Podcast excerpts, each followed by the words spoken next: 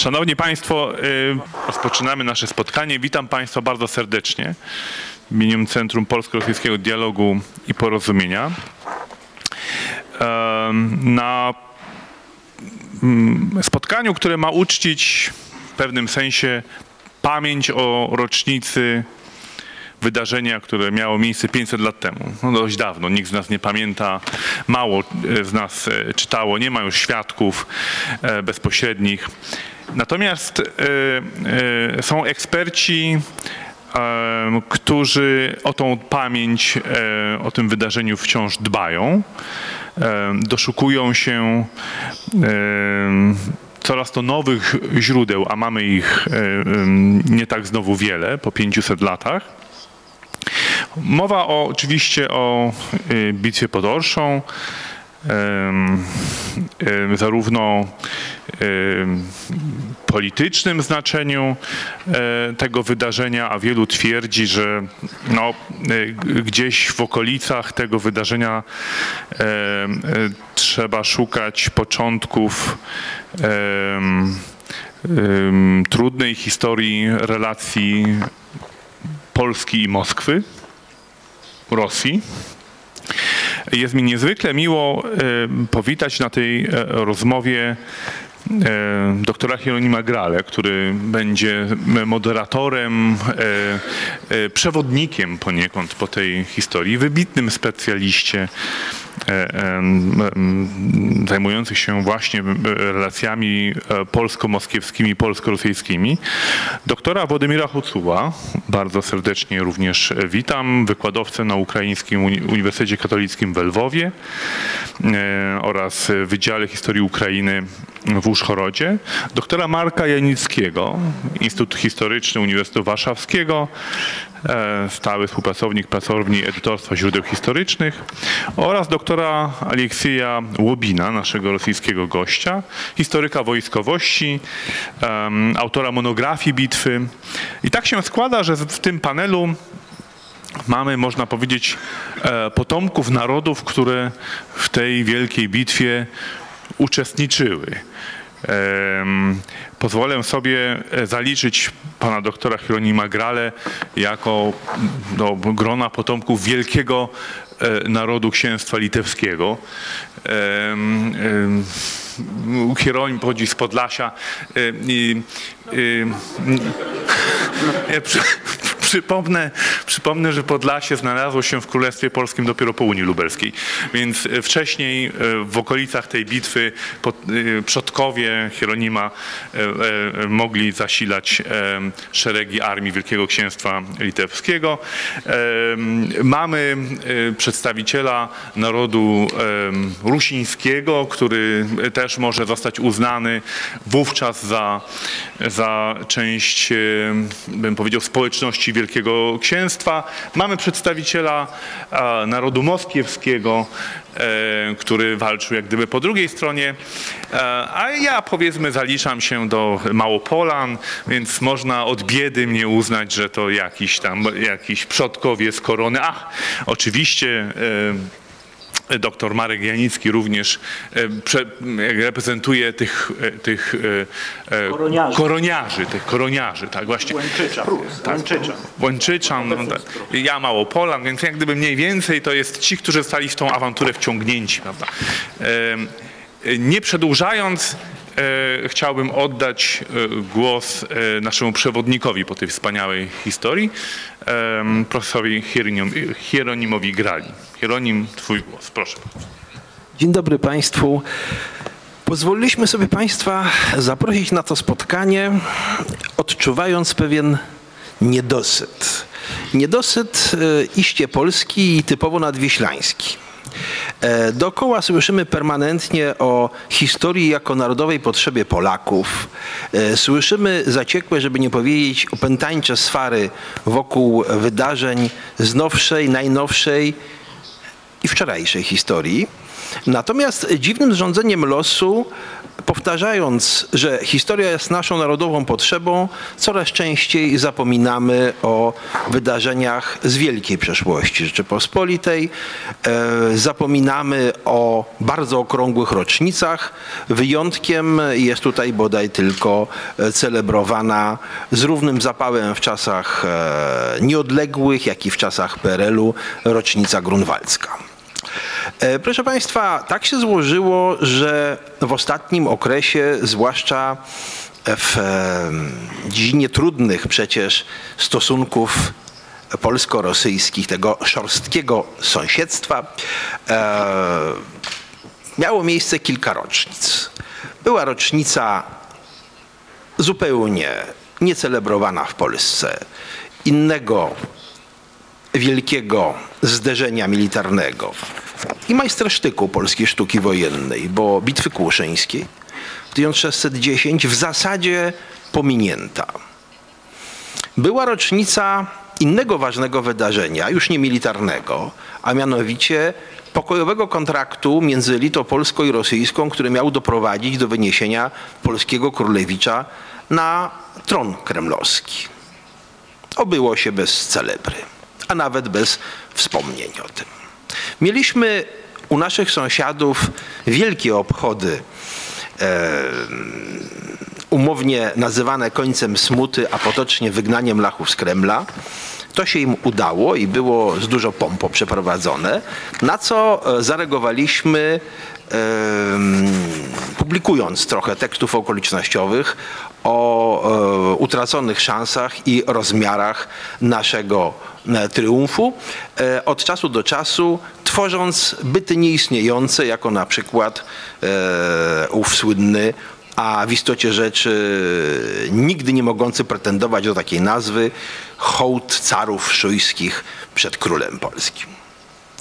Wśród tych wydarzeń ginęły również wydarzenia nie tylko ze stosunków polsko-rosyjskich. Wystarczy przypomnieć, że zgubiliśmy okrągłą rocznicę Kirchholmu jedynej polskiej bitwy znanej wszystkim podręcznikom historii wojskowości na świecie.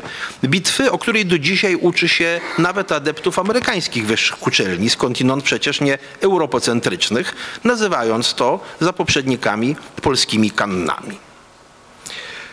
I teraz mamy godziwą, dostojną rocznicę, bo 500 lat bitwy, która bez wątpienia była wielkim wydarzeniem w dziejach nie tylko i może nawet nie przede wszystkim stosunków polsko-moskiewskich, a w dziejach wewnętrznych państwa jagiellońskiego i w dziejach jego kontaktów także z innymi sąsiadami. Można się tu spierać i będziemy się z pewnością spierać zaciekle o e, skalę m, mm, tego wydarzenia z punktu widzenia no, militarnych aspektów. Można się spierać o skutki polityczne, jak dalece były doniosłe i jak dalece zostały wykorzystane bądź niewykorzystane przez zwycięską stronę. Jedno wszakże nie ulega wątpliwości. Bitwa pod Orszą odcisnęła się bardzo mocno świadomości historycznej narodów Rzeczypospolitej. Stała się jednym z e, założycielskich mitów Rzeczypospolitej obojga narodów i uzyskała niejako w trakcie rozwijania się owej legendy wiele wspaniałych przejawów pamięci i propagandy, fundacji architektonicznych, Przypomnijmy chociażby cerkwie, które prawosławny, a zwycięski hetman Ostrogski stawił w Wilnie, utworów literackich, utworów drukowanych, mówiąc dzisiejszym językiem, gazetek. To jest pierwsza ofensywa polskiej prasy w Europie, krótko mówiąc. Wydarzeń chciałoby się powiedzieć, towarzyskich bez mała, jak chociażby antyczne triumfy odprawiane przez polskich posłów w Rzymie z tej okazji. No i wreszcie ten, ten obraz, ten obraz, przed którym do dzisiaj w Muzeum Narodowym w Warszawie stają z dużą częstotliwością oniemiałe wycieczki młodzieży szkolnej, którym nauczyciele usiłują wytłumaczyć, co to za kłębowisko rąk i nóg. E, I które stanowi, jeżeli wsłuchać się w wywód przewodników, nie mniejszy problem dla historyków sztuki, przynajmniej w tej szacownej instytucji zatrudnionych, e, niż dla e, szeregowego odbiorcy w wieku szkolnym. Na czym polega problem? Otóż obraz, który ma być punktem wyjścia naszej rozmowy, obraz, który wszyscy z Państwa z pewnością wielokrotnie widzieli w Muzeum Narodowym, Trudno go zresztą nie zauważyć, bo w starszej części jest to obraz największy. E, otóż obraz ów jest zjawiskiem wyjątkowym. Nie mamy zgodności ani co do miejsca jego powstania, ani co do czasu jego powstania, ani co do ręki, która dzierżała pędzel, ani co do mocodawców, a jednocześnie wiemy, że jest to Wspaniałe dzieło, stworzone specjalnie ad majorem polonorum et lituanorum et rutenorum też. Gloriam. E, dzieło, które powinno było oddziaływać na współczesnych, chociaż do niedawna zastanawialiśmy się, czy na kogokolwiek oddziaływało. I na koniec mówić mamy o wydarzeniu, ale i obrazie, które sprawiło, że przez polską naukę przetoczyły się, co prawda szczegółowe i bardzo drobiazgowe, debaty i spory odnoszące nasz obraz już nie tylko do szkoły Kranacha, ale do dyskusji na temat malarstwa Dierera. Polacy zawsze zaczynają z wysokiego C, a kończą co najmniej trójkreśnym F. No i ostatecznie, proszę Państwa, mamy do czynienia z dziełem, które rzeczywiście, i należy to dobitnie podkreślić, nawet dla ówczesnego malarstwa europejskiego, tego przełomu wieków średnich i renesansu, jest pod wieloma względami zjawiskiem wyjątkowym. A ponieważ jego związek z Polską i polską historią jest niewątpliwy, no to pozostaje nam się zastanowić nad tym, E, co to naprawdę jest, jakie są możliwe hipotezy pochodzenia tego obrazu, jaki jest jego kontekst i jaka jest jego wartość. Nie jako symbolicznego upamiętnienia, ale również źródła historycznego. E, proszę Państwa, hmm, to szacowne gremium wśród którego znalazłem się na prośbę dyrektora Dębskiego, ułożone jest z ekspertów, którzy w ostatnim okresie niejednokrotnie wypowiadali się już orsz. Nasz rosyjski kolega jest autorem największej i jedynej prawdziwie kompetentnej monografii tej bitwy. Ten komplement nie jest zadośćuczynieniem za pojawiające się niekiedy ataki patriotów różnych narodowości, że jest to klasyczny przykład literatury spod znaku Russian Power, bo jest to, zapewniam Państwa, znakomita, chociaż momentami bardzo dyskusyjna próba rekonstrukcji bitwy.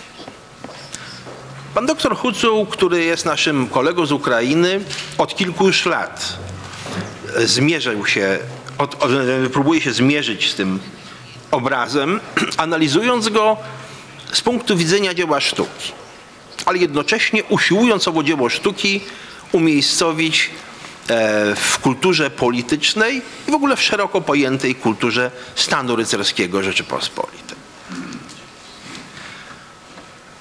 Wreszcie dr Marek Janicki, który skromnie przegląda swoje i odnoszę wrażenie, że nie tylko swoje notatki, e, jest wybitnym specjalistą od epoki jagiellońskiej e, i tak naprawdę jedynym spośród nas wszystkich prawdziwym o tej epoki ekspertem, przynajmniej z tego polonocentrycznego punktu widzenia. Dlatego też e, spróbujemy dokonać tu przed Państwem pewnego przeglądu naszych stanowisk, mając nadzieję, że dyskusja będzie zaciekła, Teatrum będzie przednie, a państwo będą się czuli tak, jak e, niegdyś żądna sensacji publiczność oglądała pojedynki potworów w akwarium. Dziękuję Państwu. Proszę Państwa, ja zaryzykuję zakłócenie tego porządku.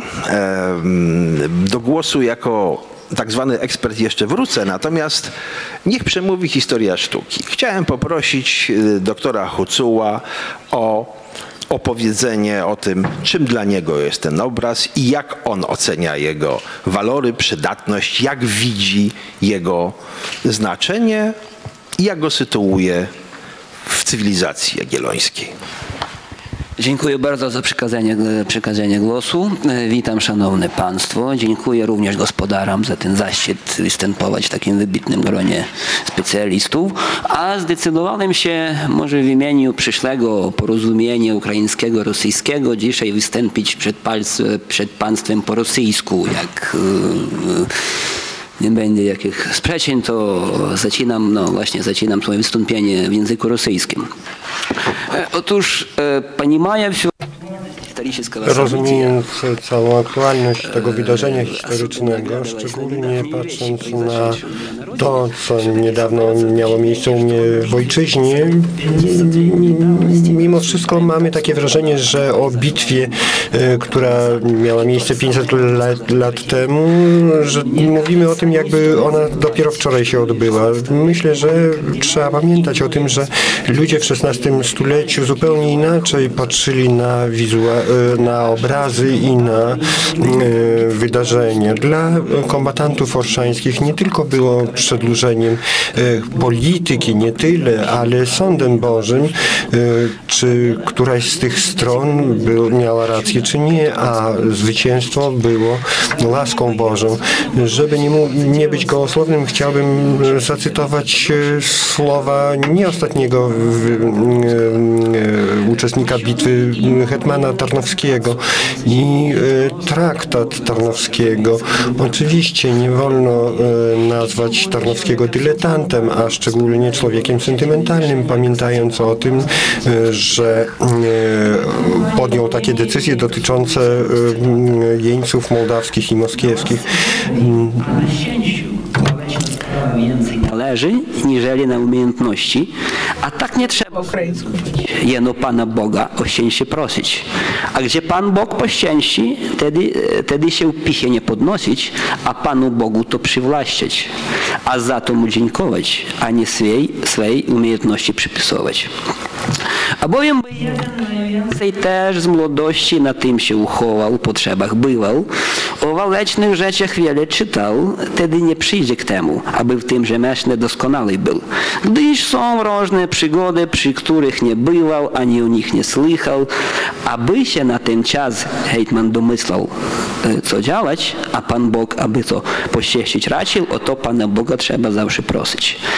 E, Pozwolę napomnieć Pozwolę sobie przypomnieć jeszcze jedną sytuację własnej interpretacji z tego traktatu tarnowskiego o dyscyplinie wojskowej w wojsku.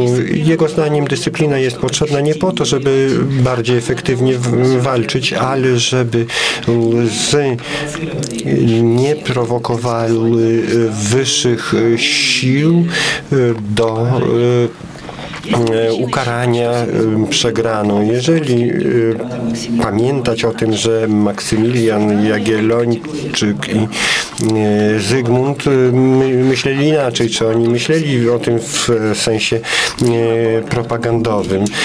Na pewno chodzili wszyscy do kościoła.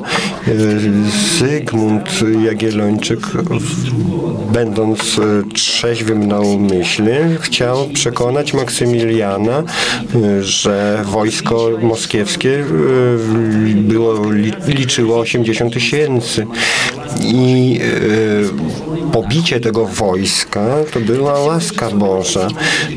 To są tylko e, symboliczna komunikacja w tamtym czasie i e, można powiedzieć, że poszukajmy, jak, w jaki sposób e, w kompozycji orszańskiej e, odbierana była ta, odbierany był ten obraz. Tutaj na tym obrazie widzimy tylko trzech ginących, ale nie ludzi, którzy zginęli, żołnierzy litewsko-polskich w odróżnieniu od Rosjan. Tutaj chciałbym panu powiedzieć kilka słów o e, jeźdźcu krwawiącym, który jednocześnie krwawiąc zabija żołnierza moskiewskiego. Proszę zwrócić uwagę na twarze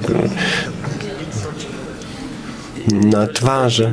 Ja przepraszam, no, w ostatniej chwili zadrżała mi ręka. Proszę spojrzeć na twarze, które kontrastują z zabitymi żołnierzami moskiewskimi. To są męczennicy. Takie traktowanie strat jest konieczne dla narracji tamtego czasu, ale autor anonimowy nie po to tyle wysiłków to włożył, żeby doprowadzić tylko do alegorii w stylu Aldorfera. Wszystkie te cały ten ciężar walki i wojny niosą na sobie sojusznicy Tatarzy w wojsku polsko-litewskim. Mało o tym się pisze. Tutaj Tatarzy uciekają, padają, krwawią, giną ich głowy widać pod kopytami końskimi i ikonograficznie oni są równoprawni Moskowitom i ich do boju prowadzi schizmatyk ostrogski. I tutaj warto przypomnieć pytanie, które zadał profesor John Rindy Hale, autor jedynego dzieła uogólniającego batalistykę czasów renesansu. Dlaczego autor tak bardzo stara się przekonać nas o swojej obecności fizycznej na polu walki. Przypomnijmy, że autor jest umiejscawiany na obrazie, to było w tradycji renesansu. Można takich przykładów podać i e, biorąc za wzór Carpaccio, e, tutaj gest naszego malarza, który tutaj e, jakby szykuje się do komponowania i jest jednoznaczne do podpisu Wanejka. Ja to widziałem, dlatego myślę, że jest to zabytek, który był wykonany jako dokument wizualny. Natomiast pytanie brzmi, w jaki sposób korelują y, te obrazy z rzeczywistością, rzeczywistością tamtych czasów trzeba by było y, powiedzieć, że podobne pytania można zadać w stosunku do e, filmów z stulecia XX. Należy pamiętać, że straty w kompozycji mogą być bardzo duże. Chciałbym zwrócić Państwa uwagę na prawy, lewy, przepraszam, górny róg. I on nie jest zbyt popularny, ta część narracji orszańskiej, ona nie jest e, zbyt popularna pośród badaczy tego zabytku, ale tam widzimy, jeszcze raz przepraszam, jestem lajkiem komputerowym, ale tam widzimy czwartą z kolei szarże chorągwi husarskiej, ona zupełnie skierowana jest w przeciwnym kierunku. Dlaczego? Dlatego, że ten atak jest ekwiwalentny do tego, co jest w centrum obrazu i można by tutaj rozważać stratę części obrazu. E, chciałbym jeszcze mówić o herbach ostrogskich. W polskiej tradycji historiograficznej, wydaje mi się, od czasów e, książki Gęborowicza istnieje takie mniemanie, że herb księcia Konstantego nie jest autentyczny, ale pierwszy został przez niego wykorzystywać jego syn. Tutaj znów powstrzymam się od bezapelacyjnych żądań. Powiedzmy w ten sposób, historycy ukraińscy o publikowali niedawno znaki heraldyczne i ja spróbuję to pokazać na ekranie. Yy, opublikował te znaki naukowiec, który uważa te znaki za pieczęcie, że to są pieczęcie.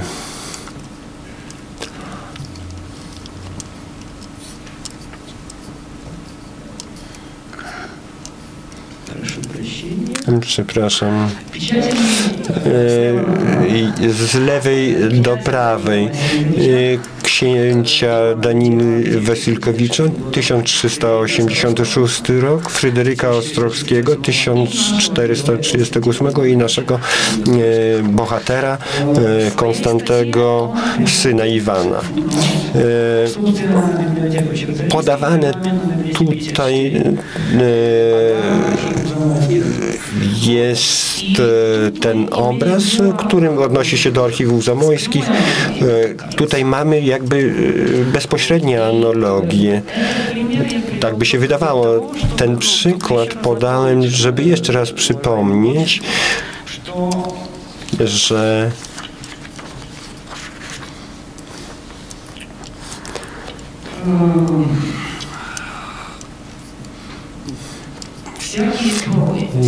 Wszelakie próby datowania tego zabytku, e, rozpoznania jego e, autora i fundatorów to jest bardziej e, sprawa dyskusji niż stwierdzeń bezapelacyjnych.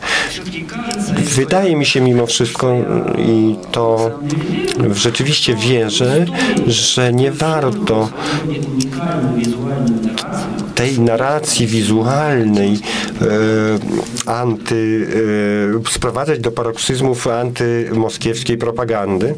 Koledze i żeby wprowadzić pewien porządek w nasze splątane jak w boju orszańskim szyki, poproszę pana doktora Jańskiego, żeby e, zaczął jednak od określenia technicznego minimum. To znaczy, czym ten obraz jest, co my wiemy o jego datacji z punktu widzenia nauki ścisłej, a bezwzględnej, nie związanej historią sztuki, a związanej z dendrochronologią, z badaniem wieku drewna, na którym jest namalowany, bo zgodzą się Państwo chyba ze mną, że obraz nie może być starszy niż deska, na której powstał. E, chociaż czytając niektórych kolegów, historyków sztuki, odnoszę wrażenie, że są przekonani, że malowano w pracowni Kranacha już wtedy, kiedy na owym pniu jeszcze ptaki śpiewały. E, przyjacielu, kontynuuj. Dziękuję bardzo y, organizatorom za zaproszenie mnie na to spotkanie i dziękuję Ci, y, Hieronimie, za to y, wprowadzenie. A skoro już przy deskach jesteśmy, to myślę, że wszyscy wiemy, że żeby cokolwiek z desek zrobić, a zwłaszcza blat stołu, właściwie identyczny z podobraziem obrazu malowanego na desce, a mamy obecnie do czynienia z obrazem namalowanym na 13 zachowanych dębowych deskach, to te deski muszą przejść proces tak zwanego sezonowania, krótko mówiąc suszenia i no, do zapewnienia takich warunków czy takich właściwości fizycznych, by to podobrazie pod wpływem zmieniającej się wilgotności i temperatury nie uległo wypaczeniu, e, żeby się nie rozeszło i żeby nie zniszczyło samego malowidła, które się na tym obrazie znajduje. Proszę Państwa, e, mm, badanie obrazu trochę przypominają z jednej strony no, fajerwerki erudycji najwybitniejszych badaczy, poczynając od Michała Walickiego, Stanisława Herbsta i Jana Białostockiego. W znacznej mierze no, też jednak pewne dreptanie w miejscu, wynikające ze wspomnianych tutaj już okoliczności, przede wszystkim braku źródeł. Ale wbrew pozorom wydaje się, że nie jest tak źle. Najważniejszym źródłem jest sam obraz. Y, obraz, którego y, poza rozpoznaniem jego cech y, technologicznych i artystycznych, warsztatowych, nie możemy jednak jako pewnej kompozycji postrzegać w całkowitej izolacji, w abstrahowaniu od, z tych zjawisk kulturowych, z którymi mamy do czynienia i w ówczesnej Polsce, i w ówczesnej, i w ówczesnej Europie. Badania dendrochronologiczne y, wskazują, że y, deski, y, z którego wykonano podobrazie obrazu Bitwa pod Orszą, zostały ścięte gdzieś na pograniczu Mazowsza i Podlasia około 1525 roku. Jeśli do, doliczymy do tego okres sezonowania, właściwie możemy uznać, że rok 1530 to jest terminus postquem powstania tego Y, tego malowidła. I tutaj, proszę Państwa, zaczyna się y, no, cały szereg y, problemów, które w pełni kompetentnie rozpatrują i powinni nadal rozpatrywać E, historycy e, sztuki. Natomiast e, my musimy najpierw postawić pytanie, kiedy i dlaczego i z jakich powodów ten obraz po roku 1530 mógłby powstać. Rok 1531 to rok śmierci zwycięzcy spod Orszy, hetmana Wielkiego Księstwa Litewskiego, kniazia Konstantyna Ostrogskiego i proszę Państwa, rok, w którym urząd hetmański Wielkiego Księstwa przejmuje jego polityczny i militarny sojusznik od bardzo wczesnego momentu, Jerzy Radziwiłł, ojciec Mikołaja Radziwiła Rudego i ojciec słynnej Barbary Radziwiłłówny, drugiej małżonki Zygmunta Augusta. Jeśli, czy może mamy cały obraz, moglibyśmy pokazać, jeśli spojrzą Państwo na y, y, obraz i zwrócą uwagę na znaki herbowe widniejące na proporcjach i y, chorągwiach uwidocznionych na zachowanej części obrazu. Tutaj, proszę Państwa, pewna wyjaśniająca rzecz dygresja. Otóż mamy do czynienia e, tak naprawdę z wprawdzie większą częścią, ale tylko częścią pierwotnego malowidła. Badania wykazały bez najmniejszej wątpliwości, że obraz został wtórnie przycięty i jak ocenili to ostatnimi czasy pan Dzięciołowski z panem Monkiewiczem, obraz pierwotnie mógłby mieć około 340 na 350 centymetrów szerokości. Podczas gdy obecnie jego rozmiary to 165 cm na 262.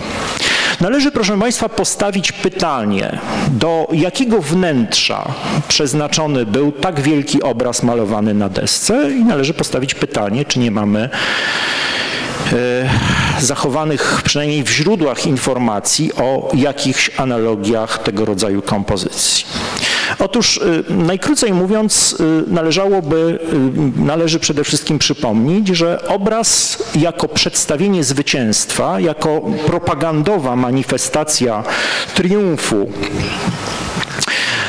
króla Polski tak naprawdę, ale przede wszystkim, przede wszystkim samego głównodowodzącego zwycięzcy i, podlega, i podległych mu wojsk, wpisuje się w pewną praktykę, w pewną praktykę i w pewną tradycję uwieczniania y, zwycięstw, której najbliższe analogie znajdujemy w kręgu kulturowym najsilniej chyba wówczas związany, związanym y, z elitami zarówno dworu Zygmunta I, y, jak i elitami możnowładczymi, czyli w kręgu habsburskim.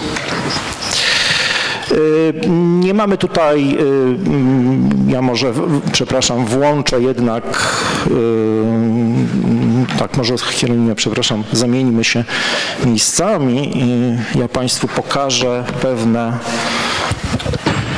tak, nie, to może, może, z, tam, może z tamtej strony, tak, bo Państwu pokażę też cały obraz.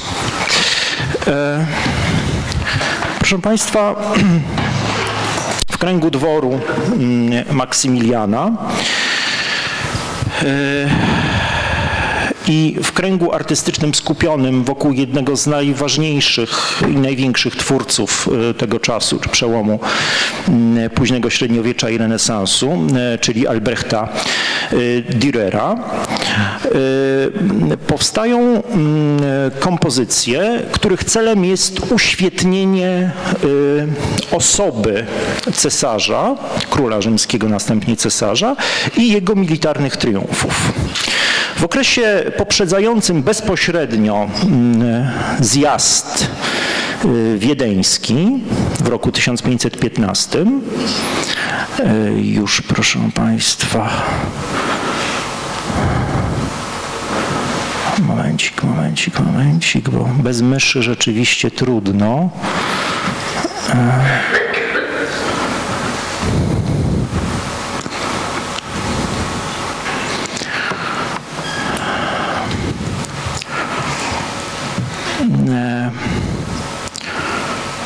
powstają y, kompozycje Albrechta Aldorfera, y, autora słynnej bitwy Aleksandra Wielkiego, y, przechowywanej w Alte Pinakotek w Monachium E, przywoły, obrazu przywoływanego najczęściej jako analogia orszy, a powiedzmy od razu obrazu należącego do cyklu malowideł zamawianych przez Wittelsbachów w latach 30. i 40. XVI wieku. Powstaje mm, między innymi słynny, Państwo tego w tej chwili dobrze nie widzą, ja zreprodukowałem tutaj e, dwie strony wielkoformatowego albumu pokazującego fragment oczywiście tak zwanego słynnego pochodu Maksymiliana, e, triumfu e, Maksymiliana I, gdzie jak Państwo widzą na wielkich planszach, tablicach e, uczestnicy tej procesji niosą wielkie przedstawienia bitew i triumfów odniesionych przez wojska cesarza na różnych frontach. W tym samym czasie powstaje też jedna z pierwszych e, historycznych kompozycji Altdorfera poprzedzających jeszcze triumf Aleksandra. Widzą Państwo tutaj obraz przedstawiający zwycięstwo Karola Wielkiego nad Awarami z bardzo charakterystycznym elementem, jakim jest ten wzlatujący ponad wojskami archanioł z mieczem, nad którym unosi się jeszcze krzyż. Ta górna część obrazu, której brakuje na pewno w obrazie orszańskim, chcę tutaj powiedzieć, że najprawdopodobniej stracona niestety ta górna część obrazu ukazująca ucieczkę wojsk y, moskiewskich, w dopełnieniu y, miała jeszcze zapewne jakiś fragment krajobrazu nieba i być może, proszę Państwa, ważny element pojawiający się na tych, w tych właśnie kompozycjach, jakim jest, jakim była inskrypcja objaśniająca okoliczności wydarzenia, podająca przynajmniej podstawowe informacje o tym zdarzeniu. Dlaczego o tym, dlaczego o tym wspominam? Dlatego, że najbliższą, znaną nie tylko, znaną niestety tylko ze źródła pisanego analogią obrazu orszańskiego jest ufundowany przez kanclerza Krzysztofa Szydłowieckiego obraz przedstawiający bitwę pod Wiśniowcem. Obraz zapewne znacznych rozmiarów, który znajdował się niegdyś w krużgankach klasztoru franciszkanów w Krakowie. Y, wiedza o tym fakcie y, i, y, i o tym, że znamy również inskrypcję, którą obraz został opatrzony, jest o tyle istotna w kontekście obrazu orszańskiego, że błędna informacja Władysława Pociechy, iż miałby to być inny obraz, jest bardzo często, bardzo często przywoływana. Natomiast y, mamy również, proszę Państwa, zachowane w źródłach y, y, informacje o tym, że największy obok Orszy triumf militarny monarchii jagiellońskiej czasów Zygmunta I, czyli zwycięstwo hetmana Jana Tarnowskiego, najprawdopodobniej uwiecznionego również na obrazie orszańskim, zwycięstwo pod Obertynem, zostało również upamiętnione niezachowanym niestety malowidłem, które znalazło się w miejscu nieprzypadkowym. Mianowicie w miejscu, w którym y, umieszczano wszelkie y, trofea pochodzące z najważniejszych zwycięskich bitew, poczynając przynajmniej od bitwy grunwaldzkiej, czyli przy grobie świętego Stanisława w katedrze krakowskiej. Tam, wedle pewnego świadectwa źródeł, znajdował się również obraz, obraz obertyński. Ale teraz, proszę Państwa, bliżej do kwestii fundacji i kręgu, w którym ten obraz mógłby y, powstać. Interpretacje szły tutaj w bardzo y, różnych y, kierunkach szły i wciąż, wciąż idą. Od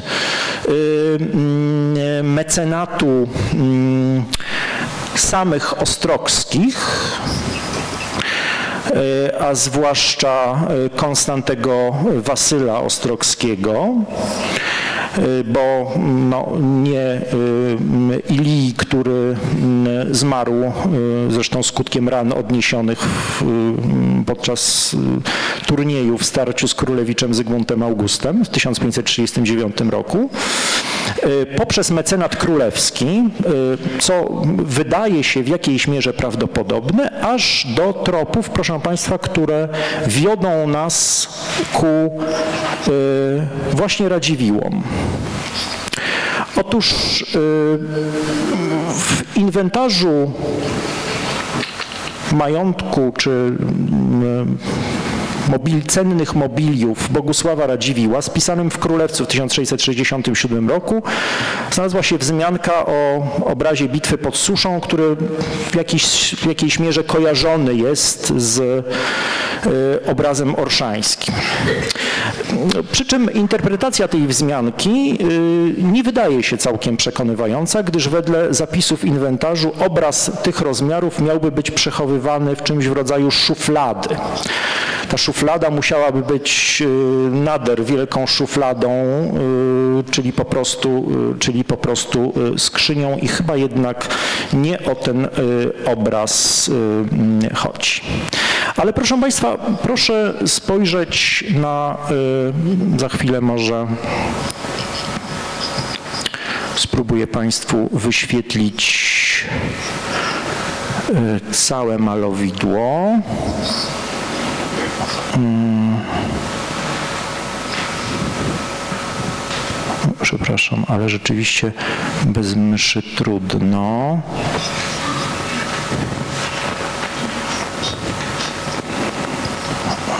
No i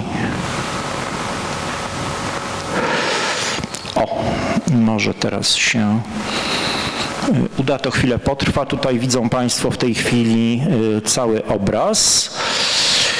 E, proszę Państwa, e, nie bez przyczyny e, wspomniałem już na wstępie o owych herbach widocznych tutaj.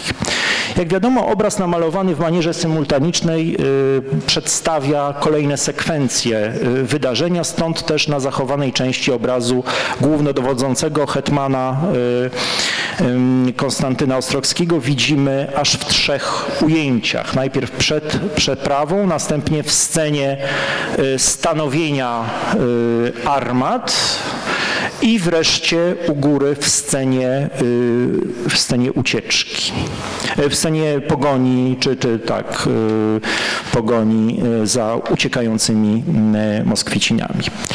Otóż, proszę Państwa, nie bez przyczyny, jak się wydaje, w scenie przeprawy jedynym proporcem z wyraźnie rozpoznawalnym herbem jest proporzec radziwiłowski noszący trzy trąby.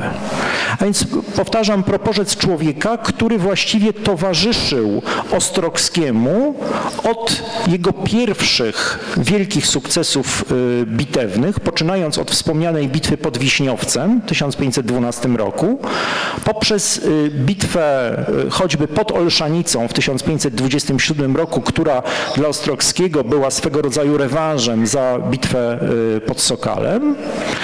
Y, no wreszcie po przejęciu urzędu y, hetmańskiego był głównodowodzącym sił podczas słynnej wojny starodubowskiej, również wojny, również wojny zwycięskiej. To nie koniec jednak związków Jerzego Radziwiła z Ostrogskimi. W 1523 roku obydwaj panowie zawarli sojusz polityczny i rodzinny zarazem, który zakładał, y, który zakładał mariaż pomiędzy y, potomstwem obydwu y, rodzin. Wreszcie, proszę Państwa, dochodzą do tego, mówię w największym skrócie, pewne okoliczności, które rzutują również na genezę obrazu i możliwość kojarzenia go z kręgiem Kranacha. Kręgiem artystycznym y, no, y, doskonale w owym czasie w Polsce, poczynając od dworu królewskiego reprezentowanym. Ale nie tylko dworu królewskiego. Tutaj wchodzą, proszę Państwa, również w rachubę relacje i to bliskie, niezwykle bliskie relacje Jerzego Radziwiła, między innymi Jerzego Radziwiła, z dworem królewieckim, z dworem Albrechta Hohenzollerna. Bezwzględnie do przebadania pod kątem przepływu, czy wręcz wypożyczania sobie poszczególnych artystów y, pomiędzy dworem królewieckim a dworem krakowskim, a także, jak można sądzić, y, y, radziwiłami, którzy najwyraźniej jeszcze przed słynnym mariażem Zygmunta Augusta z Barbarą Radziwiłówną starają się orbitować w kręgu polskiego w kręgu również Jana Tarnowskiego, i starają się y, niezwykle y, manifestować swoją okcydentalizację, która no, w największym stopniu chyba wyrazi się y, wystaraniem o odnowienie tytułu książąt Świętego Cesarstwa Rzymskiego Narodu Niemieckiego, tytułu nadanego przez, powtórnie przez Karola V i zatwierdzonego przez Zygmunta Augusta. To jeden bardzo istotny, proszę Państwa, tutaj wątek. Jeżeli y, mówiliśmy o heraldyce y, i o y, herbie Konstantego Wasyla Ostrogskiego, to zwróćmy uwagę, że w przypadku pierwszego przedstawienia tego herbu mamy do czynienia z wizerunkiem, który absolutnie nie ma nic wspólnego z heraldyką starego kniazia Ostrogskiego. Jest to znak wyraźnie zniekształcony, jest to znak, który w większym stopniu, i tutaj muszę powrócić do e, fotografii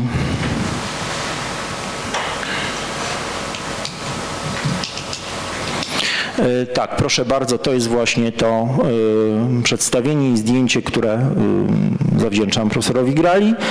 E, Proszę Państwa, to jest znak, który nie ma nic e, wspólnego z heraldyką i z fragistyką Ostrogskich. Dwa pozostałe e, są poprawne z jednym e, wszelako e, zastrzeżeniem. Otóż e, widzą Państwo, że pod tą sześcioramienną gwiazdą znajduje się półksiężyc. Ten półksiężyc nie występuje na żadnej znanej nam pieczęci starego kniazia Ostrogskiego. On pojawia się dopiero na pieczęci y, jego syna Ilii Ostrogskiego w roku 1535. W dawnej literaturze polskiej łączono y, ten fakt y, z mariażem Ilii z Beatą Kościelecką w 1539 roku, ale pieczęć Ilii jest o kilka lat y, wcześniejsza. To jest zjawisko, które wymaga y, wyjaśnienia. Niemniej, y, powiadam, tutaj w przypadku tego przedstawienia mamy do czynienia ze znakiem, który w większym stopniu przypomina odwrócony w górnej partii, odwrócony polski herb Szeliga, y, czyli krzyż zaćwieczony w półpierścieniu, niż jakikolwiek znak ostrogskich. A więc to, co widzimy na obrazie, na pozostałych przedstawieniach proporca hetmańskiego, bardziej przypomina, y, tak jak tutaj na przykład w scenie stanowienia armat, bardziej przypomina y, herb używany przez Ilię Ostrogskiego w połowie lat 30., przynajmniej od połowy lat 30., aniżeli przez y, starego hetmana. Proszę Państwa, ale tych niedokładności heraldycznych jest więcej. Jeżeli spojrzymy na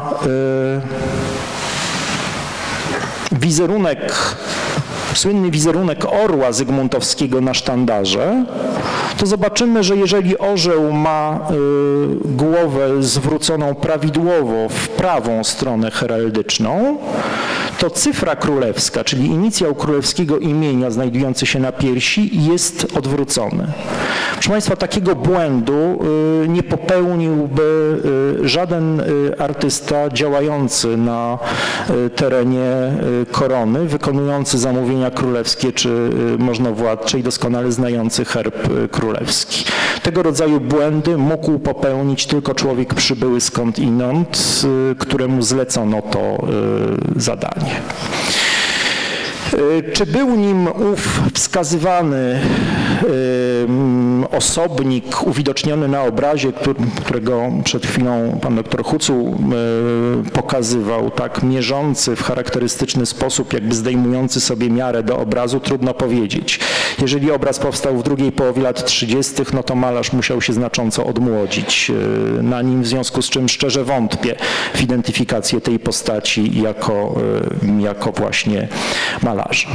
I wreszcie, proszę Państwa, trzecie i ostatnie zagadnienie. Tutaj zastrzegam sobie, mm, e, że zanim te wątki y, uda się mm,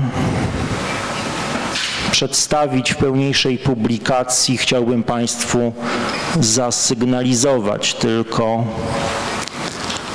pewne, e, pewne problemy. Przepraszam, bo tu naprawdę bez myszy jest trudno i i y, próbuję, tak, właśnie próbuję odnaleźć plik ze swoją prezentacją. Tylko nie wiem, czy to będzie, czy to będzie to. Chyba jednak, yy, chyba jednak nie. W związku z czym, proszę Państwa, pokażę Państwu pokażę Państwu yy, ryciny, yy, pewne ryciny niezestawione pełen obraz, przepraszam, momencik jeszcze. Yy, Dobrze, tutaj. Dobrze, tutaj. yy, Jest, jest prezentacja. O, dzięki, Kasiu. Dzięki serdeczne. Dobra, Proszę Państwa, E, proszę Państwa, otóż e, w 1955 roku Jan Białostocki publikując swój tekst dotyczący obrazu orszańskiego postawił pytanie o możliwość zapożyczenia przedstawienia tak zwanej wielkiej, wielkiej armaty z obrazu orszańskiego, ale nie z tej sceny, którą Państwo widzą, tylko ze sceny przeprawy przez Albrechta y, Dürera. Wówczas jeszcze y, obowiązywał, y, obowiązywał w historii sztuki pogląd, że obraz powstał wkrótce po roku 1514 i był narzędziem propagandy orszańskiej samego króla.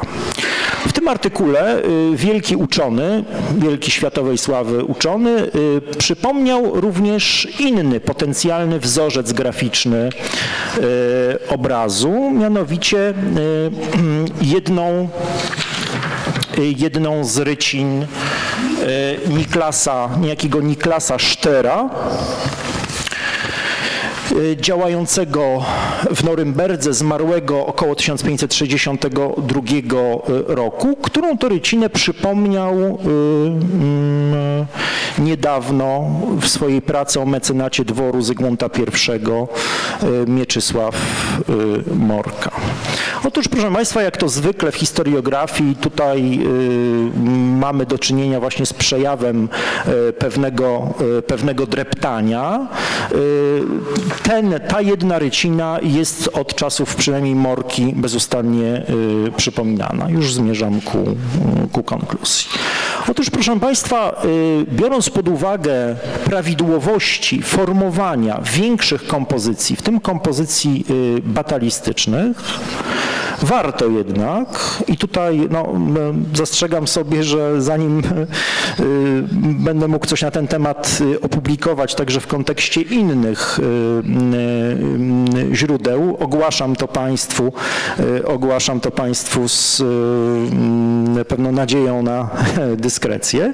Otóż, proszę Państwa, warto przyjrzeć się innym również rycinom tego artysty, działającego we współpracy z innym wielkim autorem rycin, wykształconym w kręgu Dürera, czyli e, Erhardem Schenem, zmarłym w 1542 roku, który to Erhard Schen, proszę Państwa, jest autorem tej oto e, ryciny, powstałej również około roku 1540, e, która, no Państwo może widzą to niestety, widząc to w pewnym oddaleniu, nie są w stanie tego rozpoznać, wydaje się drugim, jeśli nie ważniejszym, najbliższym wzorcem graficznym sceny stanowienia armat ponad sceną uszykowanych y, do walki y, ciężko y, Zwraca tutaj uwagę zarówno, przepraszam, zwraca tutaj uwagę zarówno perspektywa, w której ukazano obydwie, o, przepraszam, coś się tutaj, obydwie te armaty, może tutaj lepiej to będzie widoczne, jak i pozycja ogniomistrza, jak i proszę Państwa wreszcie postać kanoniera, który stoi obok z wyciorem opartym, podobną postać kanoniera zawieszonego na tym kiju widzimy na obrazie orszańskim za drugą armatą. Wreszcie jeśli spojrzą Państwo na same, jeśli spojrzą Państwo na same, przepraszam, na same lufy armat, to dostrzegą Państwo wyraźne podobieństwa. Jedna z tych luf jest wyraźnie kanelowana, druga jest gładka y, i wobec tego, co widać na rycinie, te lufy zamienione zostały tylko stronami. Wreszcie, proszę Państwa, y, jeśli spojrzą Państwo na y, inną rycinę, uwaga, Niklasa Sztera, przedstawiającą y, bitwę ciężkozbrojnych, to jest może, y, to jest może mniej oczywista analogia, to również nie trudno zauważyć pewnego rodzaju wyraźne, wyraźne podobieństwa. Można ich zresztą znaleźć więcej. Dodam tylko, że zarówno Szen, jak i, jak i Szter, ale zwłaszcza Szen, y, należał do y, absolutnie wiodących y, drzeworytników działających w Norymberdze y, w pierwszej połowie XVI wieku. Przypisuje mu się około 1200 y, prac należących do wyposażenia drzeworytniczego wielu druków, a są wśród nich, proszę Państwa, takie sceny batalistyczne również, jak oblężenie Wiednia w 1529 roku, jak oblężenie, jak oblężenie Budy i szereg przedstawień pojedynczych żołnierzy, przede wszystkim landsknechtów, ale także, mm, y, ale także y, jeźdźców. A więc mamy tutaj do czynienia y, z pewnego rodzaju wyraźną, jak się wydaje, czy wyraźnymi analogiami i trudno wobec nich no, mm, snuć dalej rozważania o tym, że obraz mógłby powstać y, nawet nie w latach 30., ale chyba jeszcze nieco, y, chyba jeszcze nieco później y, i może do dalszej dyskusji pozostawimy jeszcze ewentualne wątki z tym związane. To tyle w największym skrócie. No, dziękujemy panu doktorowi za przeprowadzenie nas przez gąszcz dokładnej analizy ikonograficznej. E, chciałbym powiedzieć, że e, m- niech ko- kolega wsiądzie i się podłączy, co? E, chciałbym powiedzieć, że mm, po tym wszystkim nastąpił pewien postęp w naszych poszukiwaniach. Knieje przebrnęliśmy częściowo. Wiemy już albowiem, że a, obraz jest niekompletny, jest skrócony, ale drewno nie pozwala datować samego dzieła wcześniej niż 1530. Wiemy również, że wzorce ikonograficzne, które zostały wykorzystane przez malarza, e, są pochodzenia niemieckiego i z pewnością nie są e, wcześniejsze niż koniec lat 30., początek 40. E, Nawiasem mówiąc, na marginesie wywodów doktora Jańskiego należy powiedzieć, że tym samym uśmierciliśmy wreszcie niedawno wypuszczonego na świat upiora, a mianowicie wywód, że udało się odnaleźć autora tego obrazu, że jest nim znakomity portrecista e, Krell, a głównym dowodem było to, że wszystkie te 7 tysięcy twarzy ma bardzo dokładne cechy portretowe. E, No jednak biorąc pod uwagę, że nie mamy ani jednego dzieła Krella, które byłoby czymś innym niż portret, to już chyba jest to pewna e, naciągana supozycja.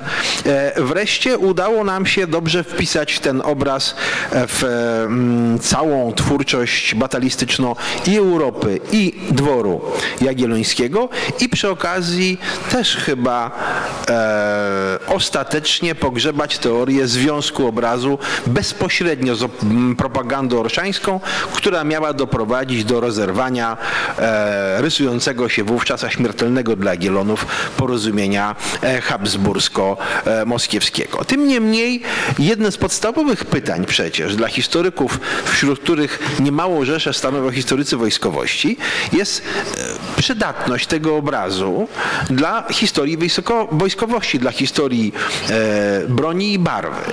E, co więcej, e, być może właśnie instrumenty historyków wojskowości pozwolą nam odpowiedzieć sobie na pytanie o wiarygodność tego źródła i być może przekonają nas, że jest to źródło nie tylko dla e, kreowania polskiego triumfu, ale również dla udokumentowania wojskowości pokonanych bezcenne. Dlatego też oddaję słowo doktorowi Łobinowi. Uważajmy. E, Szanowni koledzy, szanowni goście, przede wszystkim chciałbym e, podziękować organizatorom konferencji. E, To jest jedyna konferencja w tym roku, jedyna dyskusja w tym roku, gdzie podczas której wspólnie z kolegami będę omawiał samą, e, sam obraz, a nie bitwę. To już szósta konferencja i zwykle omawialiśmy jakieś aspekty wojskowo-polityczne, jakieś stosunki i tak dalej, a teraz nie bezpośrednio przenosimy się e, w, do dziedziny historii sztuki. E, Historycy, jak już mówiło się, często sprzeczali zastanawiali się, na ile dokładnie przedstawiani byli na tym obrazie odpowiedni, odpowiednie realia, co i skąd zapożyczył y, malarz. Też chciałbym zwrócić uwagę na kilka aspektów związanych z y, wojskowością.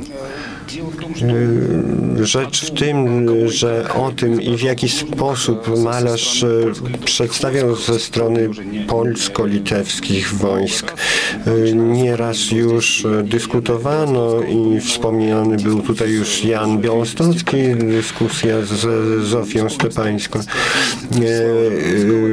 artykuły pana Żygulskiego, a w historiografii rosyjskiej obraz jest niestety bardzo źle zbadany. Tutaj można tylko w, wskazać pracę Anatolia Kierpicznikowa i też on ograniczył się tylko do jakichś danych archeologicznych, a nie, nie korelował tego z danymi w postaci pisemnych, pisemnych źródeł. Zbadać realia na obrazie i y, skorelować to z tym, jak y, na przykład rosyjscy żołnierze na tym obrazie byli przedstawiani. Trzeba przede wszystkim zaznaczyć, że tutaj nie ma karykaturyzmu, jeżeli chodzi o żołnierzy rosyjskich. Oni są przedstawieni w wielkiej ilości, dobrze uzbrojeni i wielu z nich ma e, twarze, e,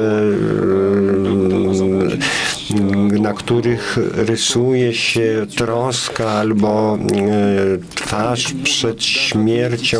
Można tutaj jakby zaznaczyć też pewne, powiedzmy, różnice w przedstawianiu Moskowitów.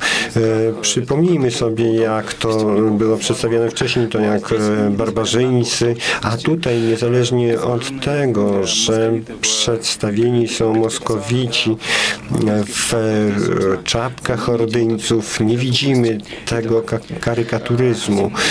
Wszyscy e, znają e, ryty z wydania e, Sigismunda von Herbersteina to przedstawienie kawalerii e, rosyjskiej. Jest to klasyczne. E, przekoczowało do wielu prac i jest wykorzystywane we współczesnych pracach do ilustracji e, tutaj są w takich w takich ubiorach w, w jeżeli chodzi o uzbrojenie, to tutaj widać łuk i kiścień. Jeżeli to porównamy z, z obrazem, to zauważymy pewne nie, e, niezgodność. Nieberstein opisuje moskiewskie wojsko jako lekkie, a na obrazie większość e, żołnierzy ma zbroję i wystarczająco dobrze są uzbrojeni. Być może związane to jest z tym, że Zygmunt Herberstein mógł nie widzieć, w jaki sposób żołnierze wyruszali na wojnę. Mógł widzieć nie ten, nie ten obraz. Chodzi o to, że mm, uzbrojenie było przewożone w wozach, w taborze. On mógł widzieć e, przegląd e, wojsk w Moskwie i tam niekoniecznie ci e, żołnierze byli w zbrojach. A więc co tutaj widzimy? Przede wszystkim trzeba chyba pójść z, wyjść od Bech, Zec. Większość e, to z persyckiego od Bechterier to jest e, rodzaj zbroi, e, kilka rzędów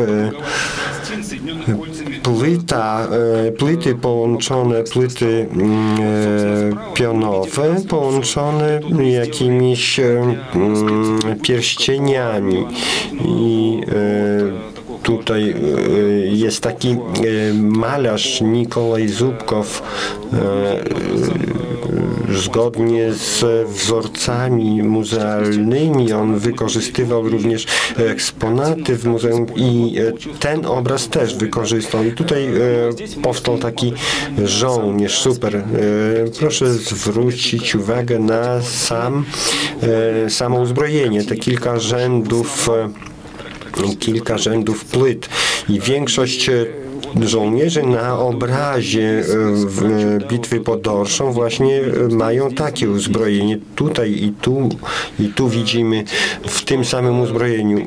Chodzi o to, że Bechteret po raz pierwszy był wspomniany w 1528 roku i e, było sporządzone, sporządzony testament, co w razie, w razie śmierci, śmierci ma do kogo trafić. Miał pięć różnych zbroi, w tym te trzy bechterce. Trzeba powiedzieć, że często w pierwszej połowie XV-XVI stulecia wspomniane, wspomniane są te szumachejskie chcerce e, to były bardzo drogie zbroje, e, produkt wykonane w, w, na wschodzie. Większość wojska rosyjskiego właśnie ma taką zbroję. Oprócz tego widzimy, że Widzimy, mm, jakie są hełmy y, u e, rosyjskich żołnierzy. Większość ma hełmy, szyszaki. Tu widzimy niektóre, niektórzy, niektóre mają z nich taki kolek miedziany. Widocznie chodzi o dowódców, ale większość ma takie hełmy standardowe. Oprócz tego są kolpaki. Czapki są trzech rodzajów. Bogate, białe i u góry białe i tkanina na górze, samej górze jakaś tkanina droga, która jest umocowana. No, na przykład tutaj widzimy wojewodę. Tutaj jest też ta tkanina widoczna i czymś widocznym, być może jest to pewien jakiś obrazek, który łączy to wszystko. E, futrzane e, czapki są jeszcze takie jak ta tutaj, e, taki biały wierzch i futrzane czapki. Są biedne, nazwijmy czapki. To są zwykły kolpak biały. Jeżeli pamiętacie Państwo e, ten obraz, to e, mnóstwo tych czapek płynie e, po rzece. Tak jak tutaj chodzi o to, że o takich białych czapkach wspomina również Gerperstein. Czapki białe, zaostrzone, lana kokta po łacinie, jak wiadomo, ta tak e, swoje ubrania e, przygotowują barbarzyńcy. Kiedy oni wychodzą z wody, to e, stają się sztywne te, te, te ubrania. Chodzi o to, że e, w, ta, Tatarzy mieli też wojłakowe czapki białe i tutaj też jest ważne, że te czapki nie są po prostu takie, jakie są z wielkość e, świadczy o dostojeństwie i e, szarży. E, Tutaj też na obrazie to możemy zobaczyć. Jeżeli chodzi o zaczepne uzbrojenie, to są łuk, strzały, kiścień i topór.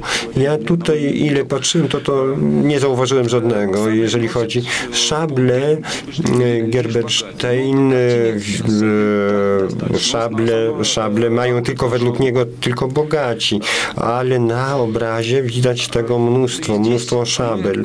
I tutaj e, na obrazie jest jeszcze takie takie, takie uzbrojenie tutaj i tutaj tutaj e, w tych miejscach e, wspomniane e, już w XV stuleciu e, w ambasadzie, w poselstwie e, Jorobkina e, wspominane są takie zbroje. E, Dość rzadko wspominane. Chodzi o to, że jest to bardzo rzadko i e, rzadkie i bardzo drogie uzbrojenie i mógł to posiadać tylko bardzo bogaty żołnierz. Tutaj właśnie widzimy takiego żołnierza e, z, w hełmie z elementami miedzianymi i ten żołnierz jest całkiem bogato ubrany. Jeżeli chodzi o dowódców, to tutaj e, wojewoda na przykład, on nie ma żadnej zbroi, to jest dość, dość dziwne. Zwykle wojewodowie y, u Moskowitów mieli zbroję, a tutaj widzimy, widzimy drogie tkaniny, wzorzyste. Y, Ten wojewoda tutaj dowodzi, ale bez zbroi. Dość dziwne y, wybierać się na wojnę bez zbroi. Czego nie widzimy na obrazie? Nie widzimy różnorodności rosyjskiej zbroi. Nie widzimy ani Juszmanów. e, Juszman to była e, zbroja z takich dużych płyt połączonych e, ze sobą. E, Nie widać też innych rodzajów. E, Przede wszystkim są te biechtercy i tygielai, to znaczy takie na wpół zbroje, w połowie zbroje, niekompletne zbroje. Chciałem tutaj powiedzieć o artylerii.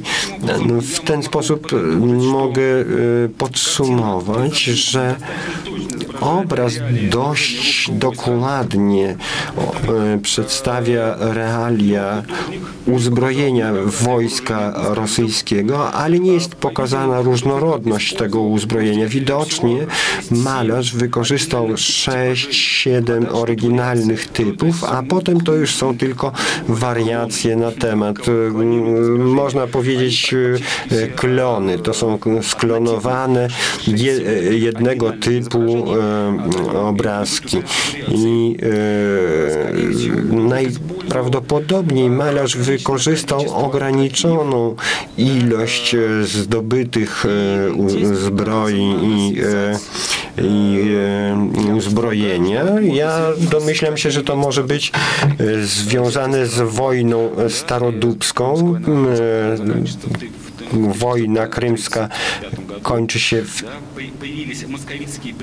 kończy się, pojawili się jeńcy moskowici, e, odpowiednio ubrani, odpowiednio e, ubrani w odpowiednie takie właśnie zbroje i wykorzystując mm, e, te, mm, te zdobyczne zbroje, albo może malarz gdzieś widział e, moskowitów, może coś e, wziął z e, ubrania tego poselstwa, tego wojewody na przykład, który jest tutaj przedstawiony bez zbroi.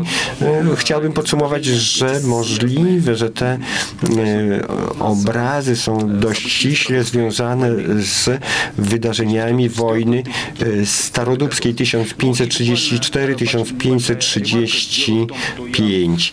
I tutaj e, chciałem jeszcze powiedzieć, ja kiedyś zajmowałem się różnymi rodzajami artylerii i pracę doktorską pisałem również, e, jeżeli chodzi o artylerię XVI-XVII wieku i dlatego jest ten temat dla mnie bliski.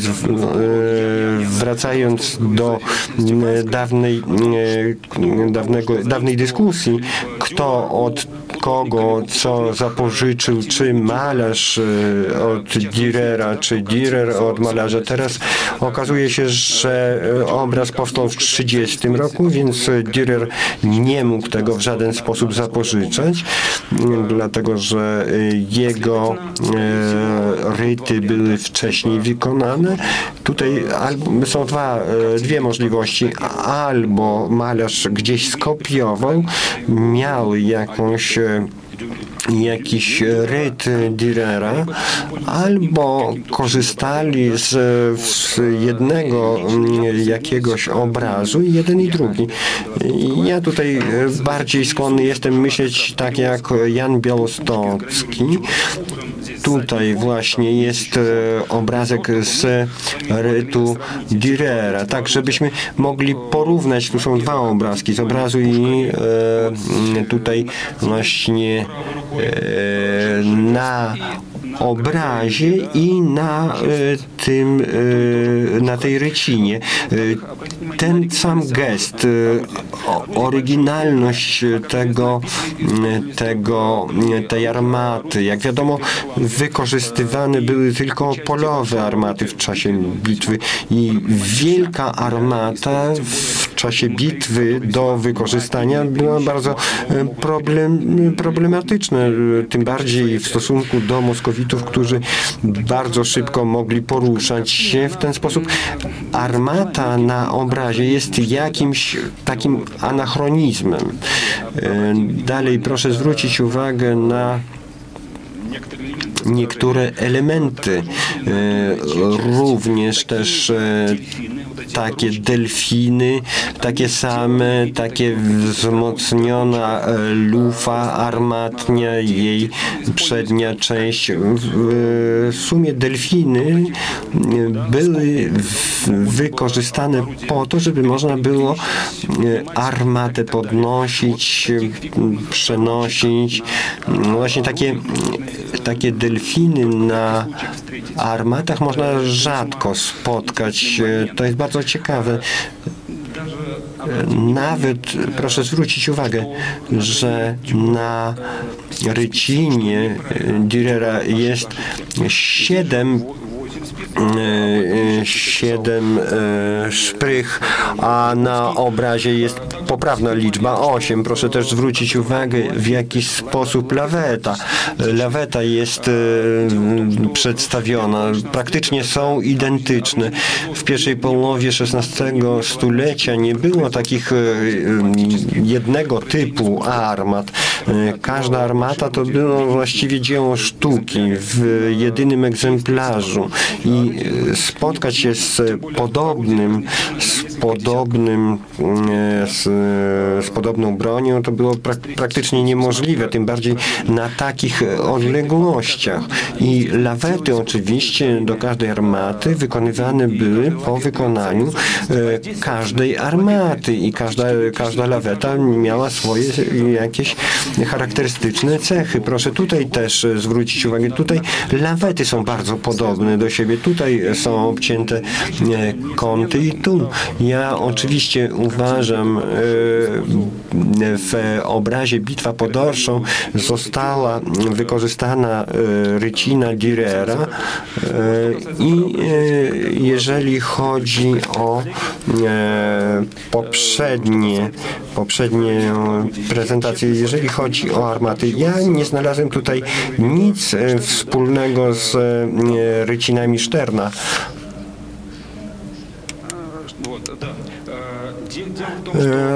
Chodzi o to, że na obrazie są Felczlandii z wydłużoną lufą i proszę zwrócić uwagę, tutaj jest właśnie charakterystyczne dla armat e, e, pierwszej, nie, pierwszej e, pierwszych 30 lat XVI stulecia. Ja to wziąłem tutaj ten obrazek na dole z muzeum w Sztokholmie. Tutaj właśnie ta część, część lufowa jest bardzo długa, wydłużona. To są felczlangi, które wykorzystywane były w walkach w polu trudno znaleźć jakieś podobne ryciny, dlatego e, ja bym tutaj wystrzegał się e, mówienia o podobieństwie e, tych armat, które namalował malarz. I tym właśnie chciałbym zakończyć swoje krótkie, takie nie, niedługie wystąpienie i przekazuję mikrofon moderatorowi. Dalej wiemy już, że z punktu widzenia uzbrojenia naszych adwersarzy. Jest to ze wszechmiar e, godne zaufania źródło i że jest to zbliżone do rzeczywistości.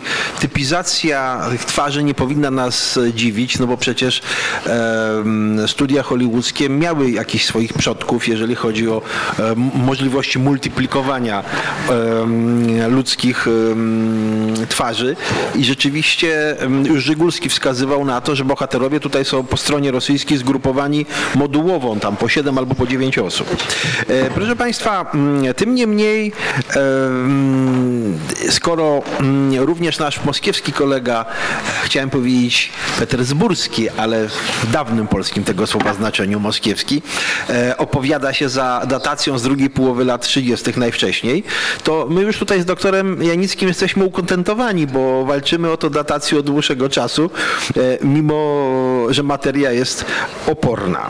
E, proszę Państwa, mm, czas już pewnie na pytania z sali. E, z prośbą, żeby zechcieli potem Państwo cierpliwie zostawić mi jeszcze dwie minuty, na pewno prezentację specjalnie dla Państwa, żeby pokazać, że propaganda, mimo że jak twierdzi kolega Hucuł, e, pojęcie jeszcze nie istniało, jako zjawisko była dobrze znana i zrodziła nawet w kręgu dworu rosyjskiego w odpowiedzi na polską nienazwaną propagandę. E, to, co w radzieckiej tradycji nazywało się nasza odpowiedź Chamberlainowi, czyli e, środki adekwatne, czyli komiks opowiadający zupełnie inną historię bitwy pod Orszą, a być może zupełnie inną historię innej bitwy. E, proszę Państwa, kto chciałby z Państwa zadać jakieś pytanie?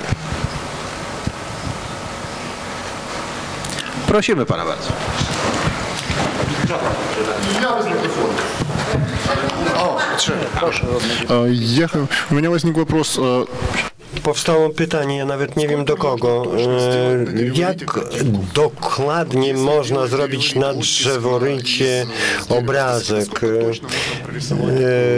Jak dokładnie można narysować części? To jest pytanie techniczne, czysto techniczne odpowiadać? E, tak, e, na skoli katoczna, no, no, no, na, ile, na ile dokładnie. Proszę Państwa, e, mówiłem Państwu o tym, historycy sztuki wiedzą o tym doskonale, że ryciny właściwie transferujące czy roznoszące wzory, wzory graficzne i nowe koncepcje artystyczne były podstawą bardzo wielu kompozycji. I to jest y, w badaniu y, malarstwa, czy generalnie w badaniu porównawczym dzieł sztuki jedna z podstawowych procedur, poszukiwanie właśnie takich wzorców graficznych. Y, te wzorce graficzne były wykorzystywane jednak dość swobodnie. To nie nierzadko były rzeczywiście cytaty, tak, a więc jakby wyimki całej, kompozy całej kompozycji, y, ale bardzo często traktowano je swobodnie, jako pewnego rodzaju no, inspirację czy pomysł na ujęcie danej sceny, danej, danej sytuacji. Jeżeli pyta pan o stopień dokładności odwzorowania y, oręża na y, drzeworycie, czy, y, czy jakimś, czy, czy jakiejś rycinie wykonywanej no, w, w metalu, tak? czy, to będzie, czy to będzie miedzioryt, czy to będzie staloryt, to tutaj, proszę Państwa, istnieje rzeczywiście pewnego rodzaju przełożenie polegające na zniekształceniu. To jest uzależnione od materiału. Y, mm, Rycina, y, której matryca zostanie wykonana w metalu, będzie zawsze znacznie dokładniej, czy zazwyczaj będzie dokładniej odwzorowywać rysunek stanowiący podstawę kompozycji. Drzeworyt z oczywistych względów, no poza tak mistrzowskimi realizacjami, jak realizacje wspominanego tutaj powielekroć Albrechta y, Dürera, zazwyczaj nie. I tutaj odwołam się do przykładów powołanych przez kolegę Łobina przed chwilą, związanych z Herbersteinem, bardzo ciekawych zresztą. Y, Herberstein, dla Herbersteina przed wydaniem, przed pierwszym wydaniem jego y, dzieła pracował niewątpliwie wiedeński artysta Augustyn, Augustyn Hirschvogel, który wykonał nie tylko zestaw rycin, częściowo na podstawie rysunków. I tutaj pytanie, proszę Państwa, skąd Herberstein miał rysunki przedstawiające jego na przykład podróż saniami przez y, Polskę y, na Litwę, tak? czy rysunki przedstawiające no, jego podróż po, y, po Królestwie Węgier. Być może woził jednak ze sobą kogoś, kto umiał rysować. Ja w swoim czasie opublikowałem, cytując je z innej publikacji, opublikowałem chyba mm, w Polsce po raz pierwszy oryginalne, reprodukcje oryginalnych rysunków Augustyna Hirschvogla, y, które znalazły swoje odzwierciedlenie w rycinach y, zamieszczanych w dziełach Herbersteina, różnych dziełach Herbersteina, w tym w takiej jego łacińskiej autobiografii. I tam, proszę Państwa, tę różnicę widać, no, jak to się mówi, jak to się mówi na oko. Jeśli chodzi zresztą o y, zainteresowanie y, Herbersteina y, orężem moskiewskim właśnie, y, to mamy również ryciny powstałe w jego kręgu, pokazujące właśnie typowe elementy uzbrojenia wojsk y, moskiewskich. Te ryciny były potem kilkakrotnie reprodukowane. Znalazły się również y, w pierwszym, proszę Państwa, polskim, a właściwie w pierwszym słowiańskim wydaniu fragmentu, fragmentu dzieła Herbersteina, czyli w rozdziale o państwie moskiewskim, który został zamieszczony w trzecim wydaniu kroniki Marcina Bielskiego, kroniki, kroniki Wszystkiego Świata z 1564 roku. Dziękujemy za wyczerpującą odpowiedź. Czy ktoś jeszcze? Bardzo.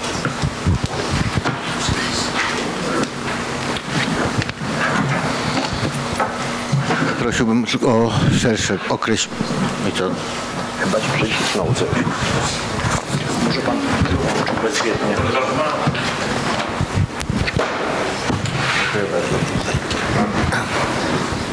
Tak. Prosiłbym o rozwinięcie tej repliki Chamberlainowi z XVI wieku. O co tam chodziło? Kto? Dlaczego? Wewnętrzne sprawy, czy może o Habs- Habsburgów i na czym to polegało przede wszystkim. Ale interesowała mnie też by historia odkrycia tego. W największym skrócie, jeśli można prosić. Ja, ja rozumiem, że to się odnosi do tej zapowiedzi pokazania komiksu. Ale to, to za chwilę, bo ja nie jestem monopolistą, egoistą wbrew pozorom i jeszcze e, chcę dać e, szansę poszarpania moich kolegów Państwu. No, być szarpanym przez damę, który z Panów będzie wybrańcem? Dzień dobry, y, Aneta Biały z Muzeum Narodowego w Warszawie. Ja przede wszystkim chciałam serdecznie podziękować wspaniałemu gronu prelegentów za zainteresowanie obrazem, który znajduje się w naszej y, kolekcji, którym się opiekujemy. Y, Jest na sali pani kustosz Monika Ochnio, która y, przez wiele lat opiekowała się tym obrazem i y, nadzorowała jego konserwację. Y, I y, w tej chwili Państwa panel jest dodatkowym akcentem, który pozwoli na szerszą promocję tego obrazu. Wiemy, że wszyscy wiedzą, że w muzeum jest bitwa pod Grunwaldem, ale wciąż mało kto wie, że jest też bitwa pod Orszą. No, ni niestety, ale zaprosić do oglądania tego obrazu i w nowej mm, sali wystawowej, nowo zaaranżowanej będziemy mogli dopiero w styczniu po świętach gdzieś, bo w tej chwili trwa akurat rearanżacja tego wnętrza, ale zapraszamy już zawczasu. Dziękuję bardzo. Dziękujemy bardzo. Proszę Państwa, pani doktor Biały jest osobą współodpowiedzialną również za promocję tego wątku Wigilię Bitwy, przynajmniej Wigilię rocznicy bitwy, żeby było precyzyjniej, ponieważ rzeczywiście jedynym dotychczas warszawskim wydarzeniem związanym z przypomnieniem tej rocznicy było spotkanie dyskusyjne w Muzeum Narodowym, gdzie właśnie obraz się znajduje. Ogromnie się cieszymy, nasi koledzy z Muzeum Narodowego nas zaszczycili. Bardzo się martwiliśmy brakiem odzewu na nasze listy. Ktoś jeszcze z Państwa? Proszę dać. To jest drugie. Второй и последний вопрос. D dwa pytania, dwa pytania mam. Jeżeli jest to propaganda, to dla kogo to było robione? Ja, wydaje mi się, że propaganda y, istniała, może nie było terminologii, ale dla kogo to było? Jeżeli ten obraz był namalowany dla e, króla, to kto mógł to zobaczyć? Król, żona i syn? Po co? Oni tak rozumieją wielkość tej, e, tego zwycięstwa, swojej dynastii. I pytanie też, ile kompletów, kompletów uzbrojenia było w polskim wojsku. Ja widzę ciężką kawalerię, chyba husary, piechotę uzbrojoną i jeszcze kogoś, kogo nie mogę zidentyfikować. Dziękuję. W danej chwili dopuszczę kolegę do głosu, ale proszę zwrócić uwagę, że Pan zestawia ro, rodzaje wojska z rodzajem uzbrojenia. Kolega mówił o uzbrojeniu, a Pan mówi o rodzajach wojsk, piechocie, kawalerii. Ja ile konkretnie kompletów różnych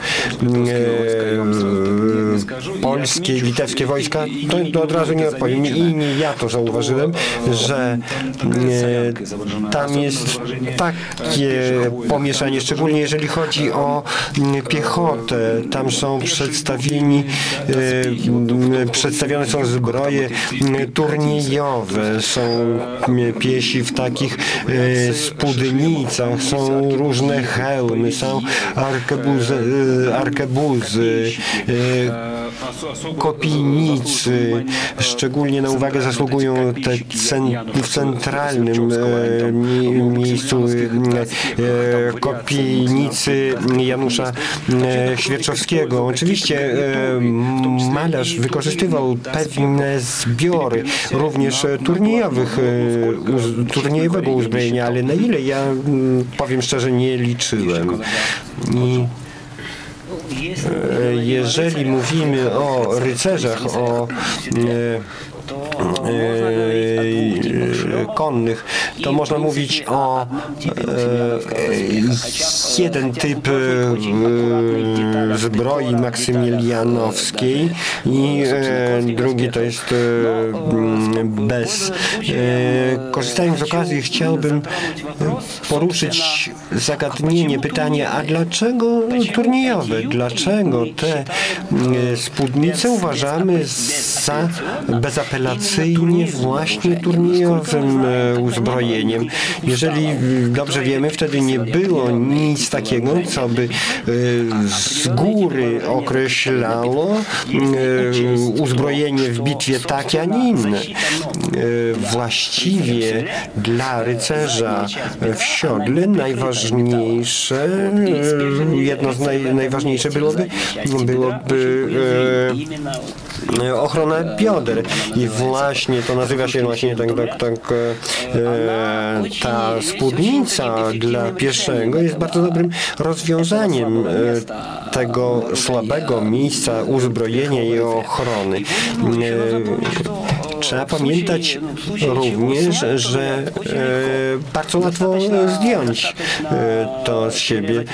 Wystarczy przeciąć rzemyki i w końcu chciałbym powiedzieć, że znamy precedenty właśnie garniturów maksymilianowskich, które miały uniwersalne znaczenie, pasowały zarówno na wojnę, jak i w turnieju. I niektóre części były po prostu zamienne w tych garniturach. Bardzo dziękuję. Znaczy, odpowiadając tutaj na pańskie pytanie, no i kontynuując pewien wątek, przede wszystkim ogromnie, chcę powiedzieć, że ogromnie się cieszę z tych konstatacji kolegi Łobina na temat uzbrojenia i znaczenia kampanii starodubowskiej, czy wojny starodubowskiej dla możliwości odmalowania najpierw pewnie odrysowania, a potem właśnie, czy może bezpośredniego nawet odmalowania na obrazie elementów uzbrojenia moskiewskiego, no i stypizowanych i jak słyszeliśmy stanowiących wariacje właściwie kilku, kom, kilku kombinacji, natomiast też nie w pełni odzwierciedlającego to, co wiemy o uzbrojeniu moskiewskim. I rzeczywiście ten kontekst wojny starodubowskiej jest tutaj bardzo ważny, Zwracał na to uwagę w swoim czasie już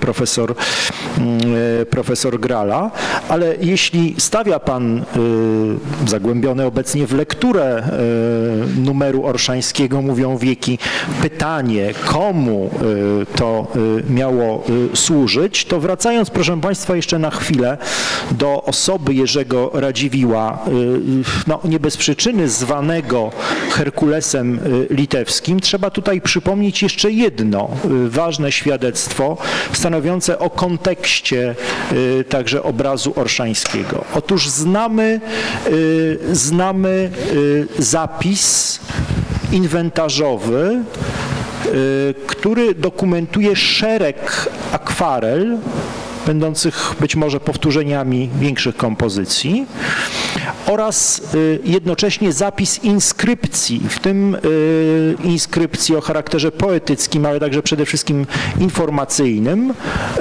który to cykl dokumentował bitwy, triumfy birżańskiej linii Radziwiłłów poczynając, proszę Państwa, od wspominanej tutaj bitwy pod Olszanicą z 1527 roku. Drugim w kole, z kolei przedstawieniem w tym cyklu zdobiącym rezydencję Radziwiłłów było oczywiście zdobycie, zdobycie Staroduba. Oczywiście moglibyśmy tutaj jeszcze rozwijać pewne wątki ikonograficzne związane z bitwą i komentować fakt, że mamy tak naprawdę do czynienia przynajmniej z czterema przedstawieniami bitwy orszańskiej pochodzącymi z XVI wieku. Jeśli uwzględnimy wariant jednego z nich, to będzie ich jeszcze więcej, no a za chwilę pan profesor Grala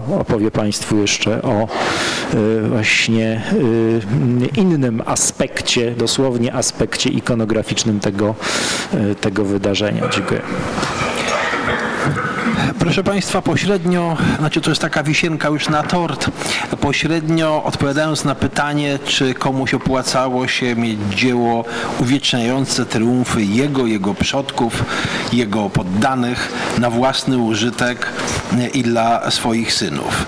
No, dysponujemy takim zdumiewającym źródłem, które jest zrobione w jednym egzemplarzu na użytek jednego człowieka, co prawda niepośredniej e, miary, bo znanego z łagodnego serca cara moskiewskiego Iwana IV Groźnego, e, który zamówił sobie w jednym egzemplarzu iluminowaną kronikę dziejów świata i Rusi wszelakiej, e, tworząc tak zwany iluminowany zwód latopisarski. Miała to być summa całej wiedzy o dziejach ludzkości, ale przede wszystkim taka właśnie summa wiedzy o przewagach e, narodu moskiewskiego.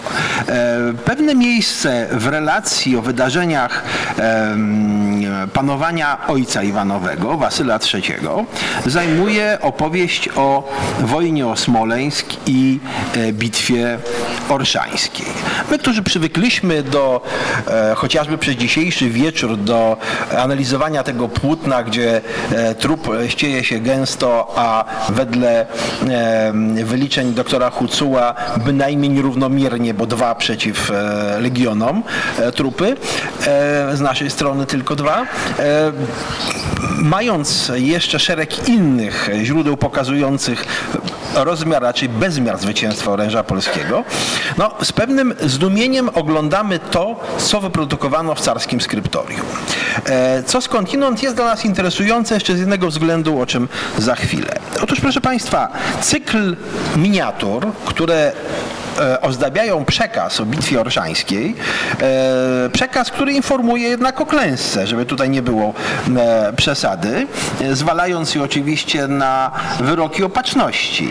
Ale tym niemniej ten cykl jest wysoce interesujący, bo mm, skracając całą tą narrację pokażę Państwu parę najsmakowitszych fragmentów. Otóż na spotkanie wojewodą moskiewskim ciągnie potężna, dobrze, jak mawiano w XVII wieku, okryta armia armia polska, czy polsko-litewska, wlokąca z sobą właśnie owe potężne armaty i do żołnierze zaciężni. E, I tutaj, jak Państwo widzą, też wojsko jakby e, najeżona hełmami kolumna e, jazdy. Chwilę później rozgorzeje już wielki bój konnicy, który znowu coś nam przypomni, o czym za chwilę, z obrazu, o którym była już dzisiaj tyle razy mowa. Zaciekły, krwawy bój jeźdźców ze Starnobu, e, stosy trupów pod kopytami. Trudno jeszcze wyrokować, kto weźmie górę. Tu dochodzimy do momentu rozstrzygającego już bez mała bitwy. Ja mm, na potrzeby prezentacji w Muzeum Narodowym nazwałem go z przekąsem e, bój ogniowy, e, ponieważ mamy z jednej strony e, szyjących z łuków jeźdźców moskiewskich, a z drugiej strony walącą do nich jak do kaczek piechotę i felsztangi armii jagiellońskiej z tak zwanej właśnie zasadzki, która na obrazie ustawia Ostrogski. Szanse zatem są na stronie silniejszych batalionów, bo technologicznie przypomina to walkę jednak państwo baczą e, Irokezów e, z e, angielskimi żołnierzami. Tutaj rozstrzygnięcie już nastąpiło. Niestety za grzechy nasze Bóg wydał nas, mówią Moskwiecini, w ręce wroga. Wojewodowie związani postronkiem idą w litewsko-polskie pęta, mimo że gdzieś tam na dalszym tle jeszcze bitwa trwa. No a ci, którzy marli z godnością w obronie interesów państwa, narodu i władcy, właśnie leżą w tych czerwonych kałużach u dołu. I tyle wydawałoby się, że to wszystko już, zwłaszcza, że teraz pojawia się e, taki fragment związany z odwrotem niedobitków, że właśnie, e, co jest nazwane enigmatycznie, że wojewodę, wojewodowie e, wielkiego kniazia zjechali z pola. No rzeczywiście dobrze odpowiada to semantyce polskiego czasownika zjeżdżali, ale to też nie jest koniec jeszcze. To też nie jest koniec. W twierdzy, gdzie oczekiwało ich wiarołomstwo niewdzięcznych, a niedawno wyzmolonych smoleńszczan, co gorsza na tle spisku pojagiellońskiego stanął bezczelny i wiarołomny biskup prawosławny, e, którego rodzinę trzeba było pokazowo wywiesić na murach. Niebawem mm, razem z wiarołomnymi bojarami zdarzyło się chwilę później coś co się nie mieści już w naszej polskiej narracji. Oto pod twierdzę nadciąga zwycięskie wojsko Ostrogskiego. Niemożliwe, żeby tak utalentowany dowódca polowy, co prawda, jak książę Konstantyn Iwanowicz, kawalerię atakował mury. Nie, to mury atakują kawalerię litewską, gromiąc ją z znakomitym skutkiem. Otóż jest to wycieczka moskiewska, która uczy Moresu bezczelnych, krótkotrwałych triumfatorów litewskich. I żeby nie było wątpliwości co do tego, kto wygrał tę konfrontację militarną. Tu macie Państwo pogrom armii Ostrogskiego. W ręce zwycięzców, czyli załogi Smoleńska wpada Tabor, e, Skarbiec jak widać, e, a połączone siły, e, bo widać różnicę w moderunku koronno-litewskie, wieją gdzie pieprz rośnie. Na tym kończy się ów znakomity Iwanowy komiks. E, pytanie, dlaczego powstał, czemu miał służyć? Ano temu, że źródło, które tutaj e, kolega wydaje się uważać za obliczone na jednego odbiorcę, e, było obliczone na wielokrotnie jednego odbiorcę, czyli miało być pokazywane obcym poselstwom pokazywało się poselstwom, pokazując im namacalny dowód własnej potęgi. Wiadomo skądinąd, że Iwan e, przeglądał z zagranicznymi dyplomatami grawiury i ryciny. E, to była lekcja poglądowa historii. E, nie było ani NTV, ani Russia Today. Można było natomiast odwołać się do wzorca bardziej materialnego. E, rodzi się również pytanie jeszcze jedno, dla nas szczególnie interesujące, a e, skąd dla tak uroczej wersji historical czy political fiction skryptorium Iwanowe wzięło źródła. I tu proszę Państwa dochodzimy do drugiego zagadnienia, a mianowicie pytania o to, czy obraz orszański, który miał być dziełem propagandowym, w ogóle w powszechnym odbiorze kiedykolwiek e, funkcjonował. Otóż Państwa pokorny sługa e, należy do tych optymistów, którzy twierdzą, że funkcjonował e, i że być może mm, właśnie właściwy odbiorca, czyli dyplomaci moskiewscy mieli okazję się z nim jednak zapoznać co by wskazywało, że właśnie gdzieś w apartamentach królewskich, e, my tu czasem snujemy z Markiem Janickim takie rozkoszne wizje, gdzie on to mogło stać. Nawet mamy taki upatrzony kącik na e, Wawelu, gdzie się nam mieści przy symulacji, ile mu obcięto, ale mm, tym niemniej, tym niemniej e, to jest oczywiście tylko radosna nasza hipoteza. Zobaczymy, czy oporne oporna prezentacja da się otworzyć, bo niestety zaraz. Moment.